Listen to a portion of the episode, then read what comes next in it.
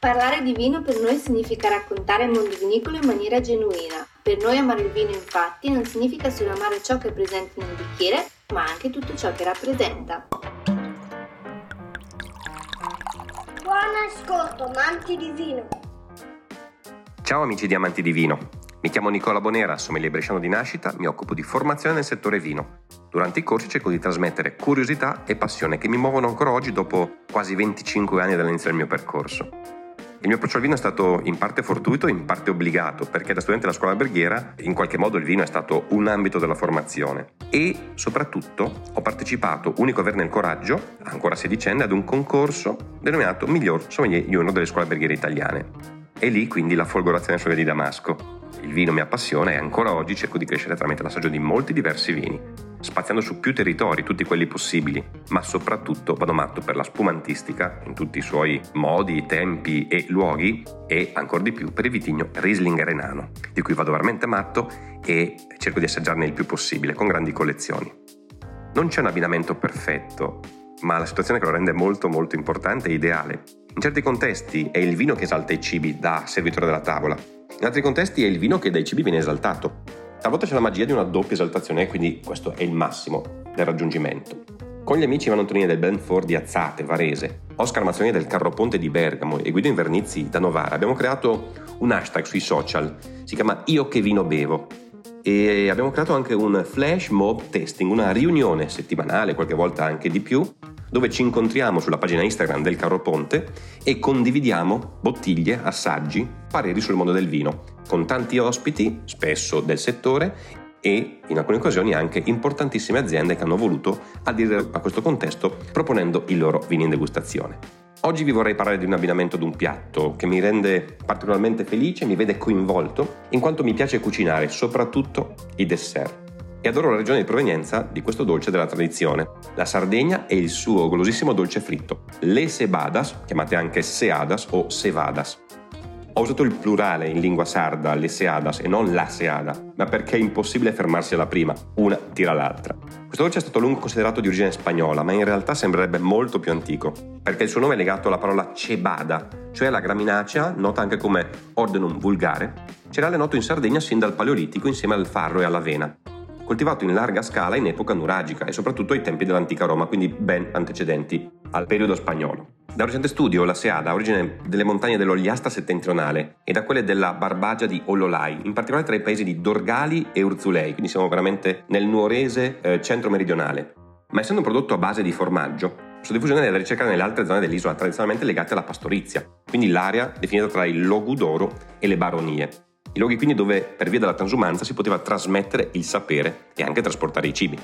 La siada è attualmente considerata un dolce anche se in origine rientrava tra le pietanze principali tanto da poter sostituire un secondo. In pratica si tratta di due dischi di una pasta fatta con farina di semola, acqua, strutto, sale e scorza di limone, che racchiudono un formaggio non troppo stagionato e un po' acidulo, tendenzialmente di pecora, anche se non mancano le versioni con formaggio fresco vaccino lasciato delicatamente inacidire. Il tutto viene poi fritto, cosa che fa filare il formaggio, e infine coperto di miele. La Sardegna vanta ovviamente una produzione eccellente, soprattutto di miele di castagno.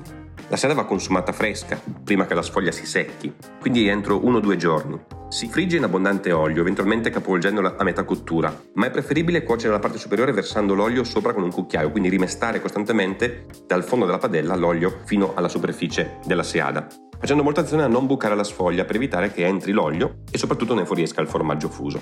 Infine la sfoglia va immersa in miele scaldato in un pentolino sino a diventare liquido e servita su un piatto immediatamente prima che il ripieno si raffreddi e solidifichi. Per quanto riguarda l'abbinamento con il cibo, la caratteristica dolcezza è piuttosto evidente. Prevede il generoso passaggio nel miele. Gli agrumi donano ottima intensità, fragranza, l'impatto rinfrescante. Il formaggio è la parte strutturale che crea notevole persistenza, mentre i dischi di sfoglia sono in qualche modo l'involucro croccante e profumato che al primo morso sprigiona tutti i sapori contenuti. Il vino non potrà che essere d'impatto, intenso, aromatico, avere buona dolcezza, ma soprattutto lunga scia, ricordo completo e appagante, per creare un compendio di piacere senza privare della voglia del riassaggio, questo diventa fondamentale anche perché i dischi sono larghi una dozzina di centimetri, eh, una non basta, la seconda è d'obbligo, qualche volta, se il vino è adeguato, si va anche alla terza. Per correttezza è giusto partire dalla Sardegna alla ricerca dei vini più adatti. Un areale che fa del caso nostro potrebbe essere la zona di Bosa. Eh, siamo sulla costa eh, occidentale, diciamo così a mezza via, paesino caratteristico molto molto bello, dai tantissimi colori e questo suo porto canale. Qua il vitigno Malvasia di Sardegna, coltivato anche nei comuni limitrofi, in versione dolce è perfetto. In particolare vi consiglio la Malvasia di Bosa Alvarega, dolce dell'azienda Columbu, e la Malvasia di Bosa dolce di Salto di Coloras, famiglia Angioi. Altro vitigno che in Sardegna si presta alla produzione di vini dolci è il Nasco, coltivato prevalentemente nel sud dell'isola, nel Cagliaritano, ma anche nell'area del Sulcis. Ricco, speziato, davvero nota di frutta disidratata.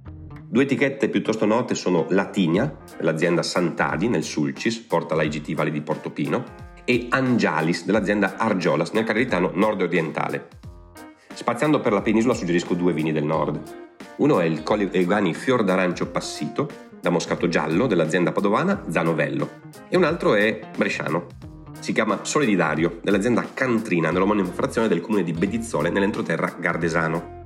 Scendendo per lo stivale potrebbero essere ottimi compagni delle Seadas il Passirò. Siamo nel Lazio, la zona di Montefiascone, famosa storicamente per l'est est-est. Qua col vitigno Roscetto, passito, la famiglia Cotarella fa un eccellente vino dolce, cremoso ma anche con i caratteri di buona maturità.